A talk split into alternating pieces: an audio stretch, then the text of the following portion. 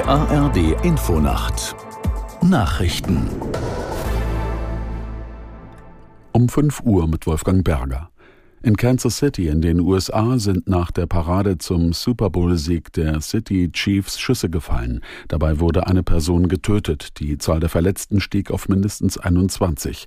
Aus der Nachrichtenredaktion Simone Kienzle. Nach Angaben der Feuerwehr haben viele von ihnen lebensgefährliche Verletzungen. Auch mindestens acht Kinder sind demnach angeschossen worden.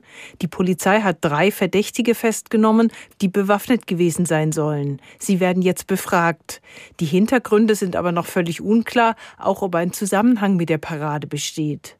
Spieler und Trainer des Footballteams aus Kansas City waren zur Feier ihres Super Bowl-Siegs mit offenen Bussen durch die Straßen gefahren. Zehntausende Fans jubelten ihnen zu.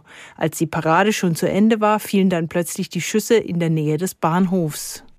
Die Verteidigungsminister der NATO-Staaten setzen heute ihre Gespräche in Brüssel fort. Im Mittelpunkt steht die weitere finanzielle und militärische Unterstützung der Ukraine. Details sollen heute Mittag bei der Sitzung des NATO-Ukraine-Rats geklärt werden. Die US-Regierung wies darauf hin, dass sie immer häufiger Berichte erhalte, dass der Ukraine an der Front bereits die Munition ausgehe.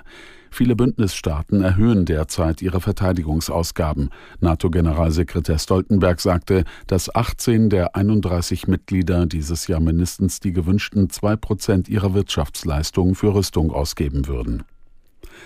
Nach der gesenkten Konjunkturprognose hat Bundesfinanzminister Lindner vor möglichen Folgen in Deutschland gewarnt. Ein Wachstum von nur noch 0,2 Prozent finde er peinlich und in sozialer Hinsicht gefährlich, sagte Lindner am Abend in Potsdam.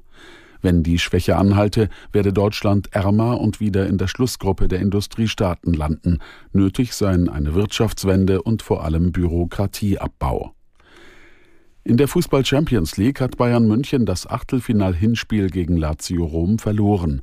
Der deutsche Rekordmeister unterlag mit 0 zu 1. Aus Rom Edgar Endres. Im stimmungsvollen Olympiastadion kontrollieren die Münchner zumindest die erste Hälfte mit einer Megachance für Musiala, ohne aber zu überzeugen.